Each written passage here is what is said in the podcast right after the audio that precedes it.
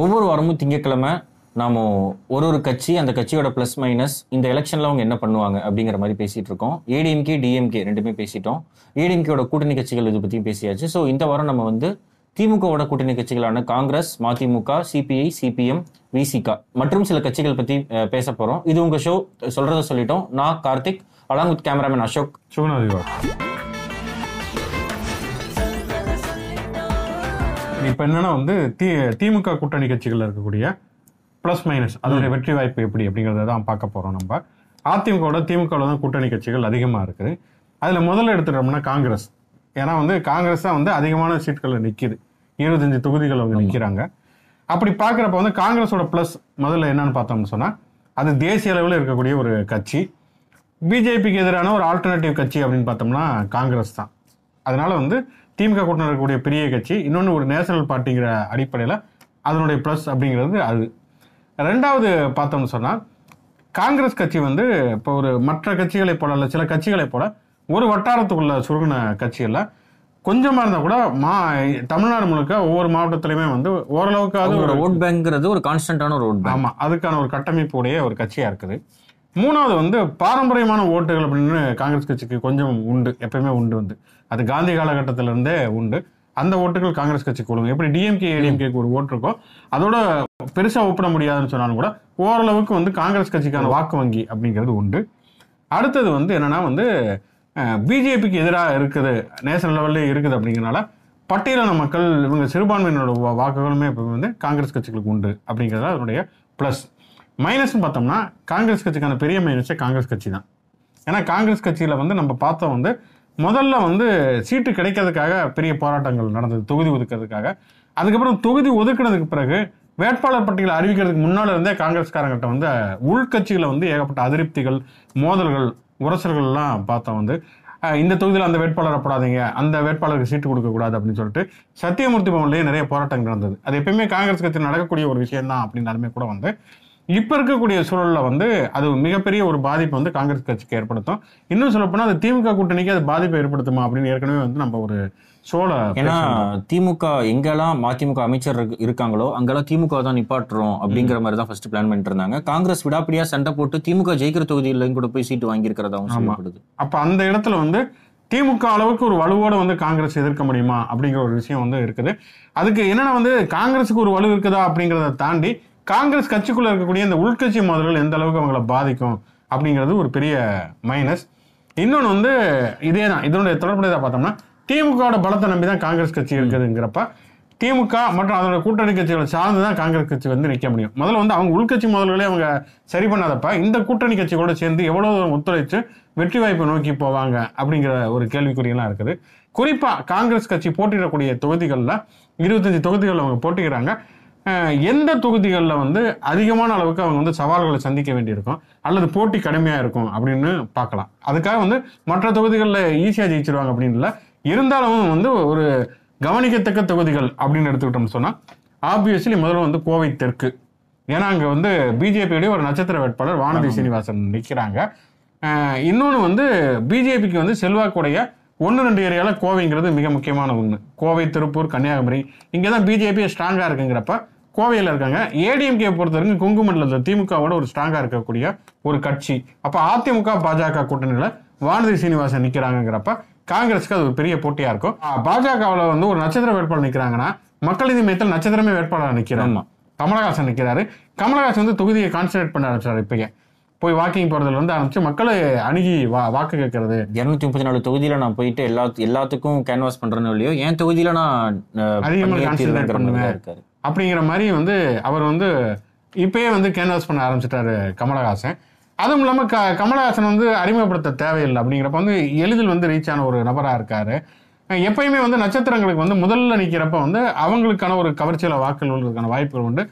அது விஜயகாந்த் ஏற்கனவே நம்ம பார்த்துருக்கோம். விருத்தாச்சலம் தொகுதியில் வந்து தேமுதிக ஆரம்பிச்சப்ப அவர் நின்று ஜெயிச்சார் அப்படிங்கிறப்ப வந்து கமலஹாசனுக்குன்னு ஒரு குறிப்பிட்ட அளவில் வந்து வாக்குகள் விழுகிறதுக்கான வாய்ப்புகள் இருக்கு. இன்னொரு மிக முக்கியமான விஷயம் என்னன்னா கமலஹாசன் பிரிக்கக்கூடிய வாக்குகளும் பெரும்பாலும் வந்து அதிமுக எதிர்ப்பு வாக்குகள். அதிமுக பிஜேபி கூட்டணிக்கு எதிராக இருக்கக்கூடிய வாக்குகளில் ஓரளவுக்கு வந்து கமலஹாசன் பிரிப்பாருங்கிறப்ப அது இயல்பாகவே காங்கிரஸ் கட்சியோட வெற்றியை பாதிக்கக்கூடிய ஒரு வாய்ப்பு இருக்குது. காங்கிரஸ் கட்சியிலையும் வந்து தெரிஞ்ச ஒரு வேட்பாளர் தான் நிப்பாட்டிருக்காங்க. மயூரா ஜெயக்குமார் தான் அங்கே நிற்கிறாரு இருந்தாலுமே கூட இந்த ஒரு போட்டி அவங்க வந்து முதல்ல எதிர்பார்த்திருக்க மாட்டாங்க கமலஹாசன் அங்க நிப்பாரு. வானதி சீனிவாசன் நேரம் களமிறக்கப்படுவாங்கிறது ஓரளவுக்கு அவங்களுக்கு தெரிஞ்சிருக்கும். கமல அந்த தொகுதியை தேர்ந்தெடு ஏன்னா வந்து முதல்ல மயிலாப்பூர்ல ஆமா. பரமக்குடி இப்படிலாம் பேசியிருந்தப்ப கோவை தெற்குல போய் அவர் நின்னார் அப்படிங்கிறப்ப அங்க போட்டி வந்து கடுமையா இருக்கும் அப்படிங்கிறது நமக்கு தெரிஞ்ச ஒரு விஷயம். அதே மாதிரி வந்து காரைக்குடி காரைக்குடியை பொறுத்த வரைக்கும் ஹெச் ராஜா நிக்கிறாரு. ஹெச் ராஜா பொறுத்த வரைக்கும் அவருடைய கடந்த கால வரலாற்றை பார்க்கறப்ப அவர் அப்படி ஒன்றும் ஒரு பெரிய சவால் மிக்க ஒரு வேட்பாளர் அப்படிலாம் சொல்ல திமுக முடியாது. கூட அலையன்ஸ்ல இருந்தப்ப மட்டும்தான் ஹெச்ராஜா எம்எல்ஏ ஜெயிச்சிருக்காரு. மற்றபடி சானர் எலெக்ஷன்ல கூட தோத்து தான் போயிருக்காரு. தோற்று தான் போயிருக்காரு. ஆனா என்னன்னா வந்து ஹெச் ராஜா வந்து தமிழகம் முழுக்க அறிஞ்ச ஒரு வேட்பாளர். ஈவன் ஒரு நெகட்டிவ் பப்ளிசிட்டியோடய கூட வந்து அறியப்பட்ட ஒரு வேட்பாளர் இருக்காரு. எப்பயுமே வந்து அதுக்கு எதிராக நிக்கிறது வந்து ப சிதம்பரம் ஃபேமிலியில் தான் நிற்பாங்க கார்த்தி சிதம்பரம் ப சிதம்பரம் தான் நிற்பாங்க அவங்கெல்லாம் எம்பியா இருக்கிறதுனால வந்து மான்குடி அப்படின்னு ஒருத்தர் வேட்பாளர் நிறுத்தியிருக்காங்க. அதனால வந்து அங்க வந்து காங்கிரஸ் ஜெயிக்கலாம். ஆனாலுமே கூட வந்து அங்க வந்து கடுமையான போட்டி நிலவரதுக்கான வாய்ப்புகள் இருக்குது. ஏன்னா கச்சிராஜாவுடைய அதிரடியான பேச்சுக்கள் பிரச்சாரங்கள் இந்த காரணங்களால அங்க வந்து ஒரு அதிரடி அதிரடியான போட்டிகள் நிலவரதுக்கான ஒரு வாய்ப்புகள் இருக்குது அப்படின்னு சொல்லலாம். ஈரோடு கிழக்கை பொறுத்த வரைக்கும் ஈவி கே சிலங்கோவுடைய மகன் திருமகன் ஈவேரா நிற்கிறாரு ஆப்போசிட்ல பார்த்தோம்னா இதே காங்கிரஸ் கட்சியில வந்து ஒரு இளைஞரணி செயலாளராக இருந்து தமாக தமிழ் மாநில காங்கிரஸுக்கு போன யுவராஜ் நிற்கிறாரு இரட்டை இலை சின்னத்தில் நிற்கிறார். அதிமுக உள்ள இரட்டை இலை சின்னத்தில் நிற்கிறாருன்றப்ப வந்து காங்கிரஸ் ஓட்டே ரெண்டா பிரியறதுக்கான வாய்ப்புகள் உண்டு. அதிமுக வாக்குகளும் யுவராஜுக்கு கிடைக்கும் அப்படிங்கிறப்ப வந்து அங்க வந்து ரெண்டு பேருமே இளைஞர்கள் அப்படிங்கிறப்ப அங்கேயுமே வந்து ஒரு கடுமையான போட்டி யுவராஜுக்கு இருக்கிற ஒரு மக்கள் பிரசன்ஸ்ங்கிறது வந்து இவிகேஸ் பையனுக்கு ஆப்வியஸா இருக்காது. சோ அதுவுமே யுவராஜுக்கான ஒரு பிளஸ்ஸா தான் அந்த இடத்துல இருக்குது அங்க.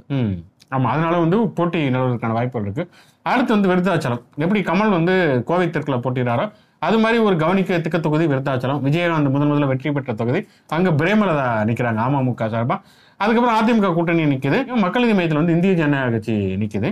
ஐஜேகே நிக்கிறாங்க அதிமுக கூட்டணி நிக்கிறாங்க. இருந்தாலும் அங்க வந்து அறியப்பட்ட வேட்பாளர் அப்படின்னு சொன்னா பிரேமலதா.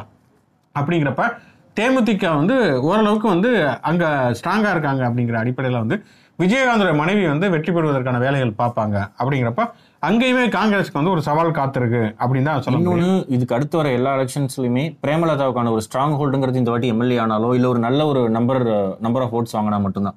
அதனால அங்க ஒரு டஃப் ஃபைட் கொடுக்கறதுக்கான வாய்ப்பு இருக்குது. இன்னும் வந்து பிரேமலதா என்ன சொல்லியிருக்காங்கன்னா வந்து அவங்க தமிழ்நாடு முழுக்க பிரச்சாரத்துக்கு போவாங்கன்னு எதிர்பார்க்கப்பட்டப்ப இல்ல நான் வந்து என்னுடைய தொகுதியை நான் கான்சென்ட்ரேட் பண்ண போறேன் தமிழ்நாடு முழுக்க போக போறது இல்ல சுதீஷும் இவர் விஜயபிரபாரன் தான் போக போறாங்க. விஜயகாந்த் கடைசி கட்டத்தில் பிரச்சாரத்துக்கு வருவார்னு சொல்லியிருக்கறனால பிரேமலதா அதிகமாக கான்சென்ட்ரேட் பண்ணாங்கிறப்ப அங்க போட்டி வந்து கடுமையா இருக்கிறது வாய்ப்பு உண்டு அதே மாதிரி உடுமலைப்பேட்டையில வந்து உடுமலை ராதாகிருஷ்ணன் நிற்கிறார். அதிமுகவுடைய மிக முக்கியமான பிரபலம் அப்படிங்கிறனால அங்கேயுமே வந்து ஒரு அது ஒரு குங்கும குங்கு மண்டலத்தை சேர்ந்ததுனால அங்கேயுமே போட்டிகள் இருக்கும். உடுமலைக்கு சம்பந்தமே இல்லாத ஒருத்தர் தான் வந்து காங்கிரஸ் நிப்பாட்டி இருக்காங்க உடுமலைப்பேட்டில் சோ அதுவுமே கொஞ்சம் ரிஸ்கான ஒரு ஏரியாவா தான் இருக்கு. அதனால அங்க போட்டி கடுமையா இருக்கும். சொல்லவே வேண்டியதுல விளவங்கொடு தொகுதி. விளவங்கொடு தொகுதியை பொறுத்த வரைக்கும் ரெண்டு தடவை விஜயதரணி நின்றுருக்காங்க ஜெயிச்சிருக்காங்க. விஜயதரணி வந்து அவங்க வேட்பாளர் அறிவிக்க கூடாதுன்னு சொல்லி காங்கிரஸ் கட்சிக்காரங்களே ஏற்கனவே போராட்டங்கள் நடத்தியிருக்காங்க. இன்னொன்று வந்து வழக்கமாக வந்து நம்ம அதிமுகவுக்கு சொல்லக்கூடிய அதே லாஜிக் தான். ரெண்டு முறை சிட்டிங் எம்எல்ஏ இருந்தவங்க இருந்திருக்காங்க மூன்றாவது முறையாக நிற்கிறப்ப அது ஒரு அதிருப்தி வாக்குகள் வர்றதுக்கான வாய்ப்புகள் உண்டு. இன்னொன்று கன்னியாகுமரியை பொறுத்த வரைக்கும் காங்கிரஸ் கம்யூனிஸ்ட் பிஜேபி இந்த மூன்று தேசிய கட்சிகளுடைய ஆதிக்கம் உள்ள செல்வாக்குடைய ஒரு மாவட்டம். திமுக அதிமுகவோட அப்படிங்கிறப்ப வந்து ஏத்தாப்புல பிஜேபி நிற்கிறாங்க ஜெயசீல நிற்கிறாங்கிறப்ப அங்கே வந்து கண்டிப்பாக வந்து போட்டி கடுமையாக இருக்கும் அப்படிதான் நம்ம சொல்ல முடியும். அடுத்து திமுக கூட்டணி இருக்கக்கூடிய ஒரு கட்சி மதிமுக. மதிமுக பொறுத்த வரைக்கும் அதோடைய ப்ளஸ் அப்படின்னு பார்த்தோம்னு சொன்னால் இந்த ஈழ ஆதரவு வாக்கு அப்படிங்கிறது மதிமுகவுக்கு எப்பயுமே உண்டு. அது வந்து திமுக கூட்டணி எந்த கூட்டணியிலும் இருந்தாலுமே கூட வந்து மே பதினேழு இயக்க மாதிரியான அமைப்புகள் வந்து மதிமுகவுக்குன்னு ஒரு ஆதரவு நிலைப்பாடு எடுக்கிறத நம்ம பார்த்துருக்கோம். இந்த தேர்தலுமே அப்படியான ஒரு நிலைப்பாடை எடுத்திருக்காங்க. வைகோக்கான ஒரு செல்வாக்கு இருக்குது அப்படிங்கிற அடிப்படையில் அவர் நல்ல பேச்சாளர் கூட அப்படிங்கிற அடிப்படையில் இதெல்லாம் மதிமுக ப்ளஸ்ஸா பார்க்க முடியும். இன்னொன்று மதிமுக ஆறு தொகுதிகளுமே உதயசூரியன் சின்னத்தில் நிற்கிறாங்கிறப்ப சின்ன அவங்களுக்கு ஒரு ப்ளஸ் பாயிண்ட் மைனஸ்னு பார்த்தா இதுவுமே கிட்டத்தட்ட ஒரு மைனஸாவே சொல்லலாம். ஏன்னா வந்து திமுகவை எதிர்த்து இன்னும் சொல்ல போனா ஸ்டாலின் எதிர்த்து எதிர்த்து தான் வந்து வைகோ வெளியிலேயே போயிட்டு இப்ப திமுகவோட கூட்டணி வச்சு திமுகவோட சின்னத்திலேயே நிக்கிறாருங்கிறப்ப மதிமுக தொண்டர்களுக்கு இயல்பாவே வந்து ஒரு மனச்சிக்கல் இருக்கும் வந்து. எப்படி வந்து நம்முடைய பம்பரம் சின்னத்தை விட்டுட்டு உதயசூரியனில் நிக்கலாம்? அஹ் அப்படிங்கிறப்ப வந்து ஒரு கூட்டணி கட்சியோட இணைந்து போய் வாக்குகள் கேட்கறதுல இருந்து ஆரம்பிச்சு அந்த சிக்கல்கள் இருக்கும். இன்னொன்று வந்து ஒரு காலகட்டத்தில் வந்து ரொம்ப ஆக்டிவாக வந்து எல்லா போராட்டங்களுமே வந்து ரொம்ப ஆக்டிவாக இருந்த வைகோ காரணமாக வந்து சமீப காலமாக அவர் வந்து அந்த ஆக்டிவிட்டிங்கிறது கொஞ்சம் குறைஞ்சிருக்கு அப்படிங்கிறப்ப அதுவுமே வந்து மதிமுக எவ்வளவு தூரம் வந்து பாதிக்கும் அப்படிங்கிற ஒரு விஷயத்த நம்ம பார்க்குறோம். மதிமுகவை பொறுத்த வரைக்கும் வந்து ஆறு தொகுதிகளில் நிற்கிறாங்க இப்போ உதயசூரியன் சின்னத்தில் நிற்கிறது ஒரு ப்ளஸ் அப்படின்னு பார்த்தாலுமே கூட வந்து அவங்களுக்கு வந்து குறிப்பாக வந்து ரெண்டு தொகுதிகளில் வந்து அவங்களுக்கு வந்து ஒரு கடுமையான போட்டி இருக்குன்னு சொல்லலாம். ஒன்று வந்து பல்லடம். பல்லடம் தொகுதியில் வந்து எம் எஸ் எம் ஆனந்தன் நிற்கிறார் வந்து. அவர் ஏற்கனவே வந்து அதிமுக வந்து ஒரு மாவட்ட செயலாளராக இருந்தவர். கேள்தா காலகட்டத்தில் ஒரு புகார் காரணமாக நீக்கப்பட்டவர். திருப்பி அவருக்கு சீட்டு கொடுத்துருக்கிறப்ப வந்து ஏற்கனவே புகார் காரணமாக அவர் நீக்கப்பட்டு திருப்பி சீட்டு கொடுக்குறப்ப இந்த வாய்ப்பை எப்படியாவது தக்க வச்சுக்கணும் அப்படிங்கிறது அப்படிங்கிறதுக்காக வந்து கடுமையாக வந்து உழைப்பார். அப்போ வந்து போட்டி வந்து கடுமையானதாக இருக்கும். ஆளுங்கட்சினால வந்து பணபலத்தையும் வந்து எதிர்கொள்ள வேண்டிய ஒரு ஒரு சிக்கல் வந்து மதிமுகவுக்கு இருக்கிறத நம்ம பார்க்குறோம். சாத்தூர் தொகுதி. சாத்தூர் தொகுதி தான் வந்து ஒரு கடந்த வாரமாக வந்து அடிபட்டு கிடந்தது ஏன்னா வந்து சாத்தூர் ராஜவர்மன் எம்எல்ஏக்கு ஏடிஎம்கேல சீட்டு தரல இன்னொருத்தருக்கு சீட்டு தந்தாங்கன்னு சொல்லி அவர் வந்து தே- இவர்கிட்ட காலையில அமமுக சேர்ந்து சாயந்தரம் சீட்டு வாங்கினாருங்கிறப்ப ஒரு பக்கம் வந்து அமமுக ராஜவர்மன் நிற்கிறாரு இன்னொன்று ஏடிஎம்கே வந்து கேண்டிடேட் நிற்கிறாருங்கிறப்ப அங்கேயுமே மதிமுகவுக்கு வந்து ஒரு கடுமையான போட்டி இருக்கிறதுக்கான வாய்ப்புகள் இருக்கு. இன்னொரு பக்கம் பார்த்தா அதிமுக வாக்குகளை ராஜவர்மன் பிரிக்கிறதுக்கும் வாய்ப்புகள் இருக்குங்கிறப்ப அது ஒரு பிளஸ்ஸாகவும் வந்து மதிமுகவுக்கு சொல்லலாம் அப்படின்னு சொல்லலாம்.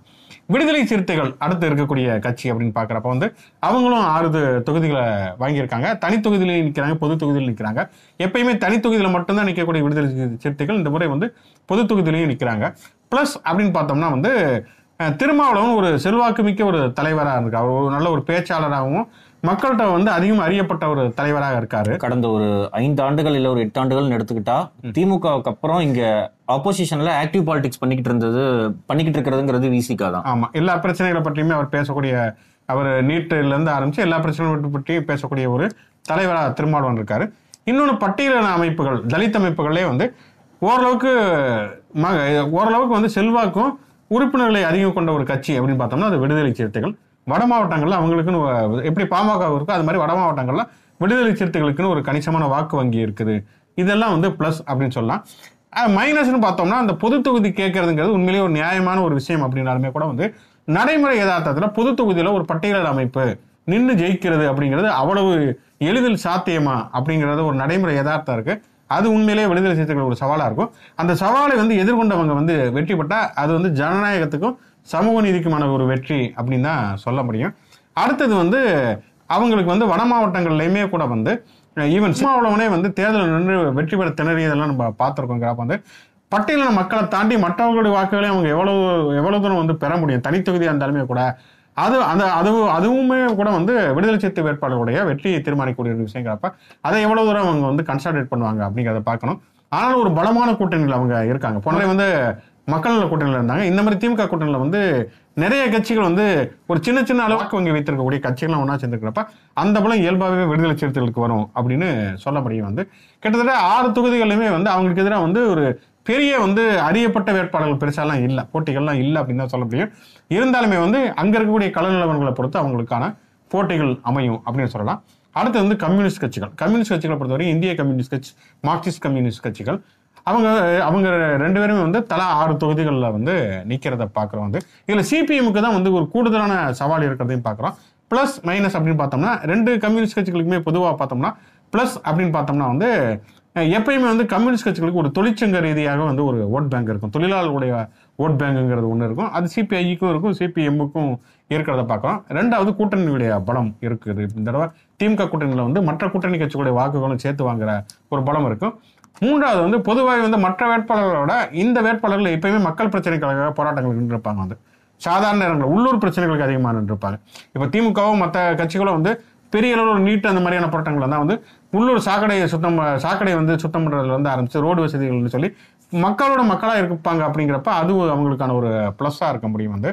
மைனஸ் அப்படின்னு பார்த்தோம்னா சொன்னோம்னா வந்து கம்யூனிஸ்ட் கட்சி வந்து இந்தியா முழுக்கவே வந்து ஒரு பலவீனம் அடைஞ்ச நிலையை பார்க்குறப்ப அது வந்து தமிழ்நாட்டிலையுமே பிரதிபலிச்சிருக்கிறத பார்க்குறோம். இன்னொன்று வந்து பணபலத்தை எவ்வளவு தூரம் எதிர்கொள்ள தேர்தல் முடியும் வேட்பாளர்கள் தாக்கல் பண்ணியிருக்கிறதுலே பார்த்தா சிபிஎம் வேட்பாளர்கள் தான் ரொம்பவே சொற்பமான அஹ், தொகை வச்சிருக்கிற வேட்பாளராக இருப்பாங்க. ஸோ ஒரு எலெக்ஷனுக்கான மினிமம் தேர்தல் செலவுங்கிறதே இப்போ லட்சங்கள்ல கோடிகள்ல செலவாயிட்டு இருக்குங்கிறப்போ அதை அவங்க எப்படி பண்ண போறாங்க?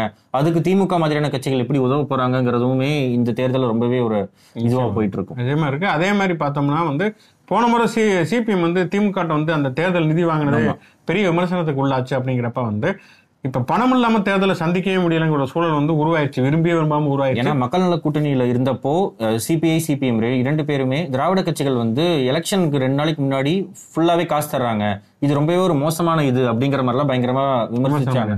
இந்த வாட்டி வேற வழியே கிடையாது. ஆப்வியஸா அதுதான் நடக்க போகுதுங்கிறப்போ அவங்களோட கொள்கை ரீதியாவுமே இது ஒரு பிரச்சனைகளை சந்திக்க நேரிடும். ஆமா நிச்சயமா இருக்கும் வந்து சிபிஎம்ஐ பொறுத்த வரைக்கும் பார்த்தோம்னா சிபிஐயை விட சிபிஎம் கூடுதல் சவால் இருக்கு. ஏன்னா வந்து கிட்டத்தட்ட ஒரு மூணு தொகுதிகளை நேரடியாக அதிமுகவுடைய பெருந்தலைகளை அவங்க சந்திக்கிறாங்கிறப்ப தான் இந்த பணபலம் இந்த மாதிரியான பலத்தை எப்படி வச்சு அவங்க சமாளிப்பாங்க அப்படிங்கிறத பார்க்குறோம் வந்து. ஒன்று வந்து திருப்பரங்குன்றம். திருப்பரங்குன்றம் தொகுதியை பொறுத்த வரைக்கும் ராஜன் செல்பாவுக்கு எதிராக வந்து நிற்கிறாங்கங்கிறப்ப அதிமுகவில் வந்து மதுரை மாவட்டத்தில் மிகப்பெரிய பிரபலம் வந்து மாவட்ட செயலாளர் இருந்தவர் அப்படிங்கிற அடிப்படையில் வந்து பொண்ணுத்தாய்ங்கிற கேண்டிடேட் உண்மையிலேயே வந்து ஒரு நல்ல கேண்டிடேட்டு அவங்க வந்து பரவலாக அறியப்படுறாங்க இப்போ வந்து அவங்களுடைய எளிமை அவங்களுடைய மக்கள் போராட்டங்களால இருந்தாலும் ராஜன் செல்பாவை எதிர்கொண்டு அவங்க வெற்றி பெறணும் அப்படிங்கிறது சிபிஎம்முக்கான ஒரு சவால் அப்படின்னே சொல்ல முடியும். திண்டுக்கல் அதே மாதிரி பார்த்தோம்னா திண்டுக்கல் சீனிவாசனுக்கு எதிராக பாண்டி நிற்கிறாரு பாண்டியுமே வந்து திண்டுக்கல் வட்டாரத்தில் அறியப்பட்ட ஒரு கேண்டிடேட் தான். இருந்தாலும் வந்து திண்டுக்கல் சீனிவாசன் ஒரு அமைச்சர் அவருக்கான பணப்படம் அவருக்கான ஆள் படம் அப்புறம் அங்கே இருக்கக்கூடிய சாதி படம் இதற்கெல்லாம் சேர்த்து வந்து நிற்கிறப்ப வந்து அதை எதிர்கொள்ளக்கூடிய அளவுக்கான ஒரு பெரிய சவால் வந்து சிபிஎம்க்கு இருக்குன்னு சொல்லலாம் வந்து. இதெல்லாம் தாண்டி வந்து சிபிஎம்க்கு வந்து சவாலாக இருக்க போகக்கூடிய தொகுதின்னு பார்த்தா கோவில்பட்டி. ஏன்னா கோவில்பட்டியை பொறுத்த வரைக்கும் வந்து இந்த பக்கம் அதிமுக வந்து கடம்பூர் ராஜு நிற்கிறார் அமைச்சர் கடம்பூர் ராஜு நிற்கிறாரு அந்த பக்கம் அமமுக தினகரன் நிற்கிறார் டிடிவி தினகரன் நிற்கிறாரு அப்படிங்கிறப்ப வந்து இந்த ரெண்டு பெரும் ப- பெரும் தலைகளை எதிர்த்து வந்து சிபிஎம் கேண்டிடேட் அங்கே ஜெயிக்கணும் அப்படிங்கிறப்ப உண்மையிலே அது மிகப்பெரிய சவாலாக இருக்கும். எப்படி வந்து காங்கிரஸுக்கு வந்து கோவிட் தெற்கு வந்து ஒரு பக்கம் வானதி சீனிவாசனை இன்னொரு பக்கம் கமலஹாசனை எதிர்த்து சண்டை போடுற மாதிரி இங்கே வந்து தினகரனையும் கடம்பூர் ராஜையும் எதிர்த்து போட்டிடுறதுங்கிறது ஒரு பெரிய போட்டியா இருக்கும் வந்து இன்னொன்னு காங்கிரஸ் தவிர இந்த நாலு கட்சிகளுமே மக்கள் நல கூட்டணியில் இருந்தப்போ அவங்களோட ஓட் பேங்க்குங்கிறது ரொம்ப ரொம்ப சொற்பமா தான் இருந்துச்சு.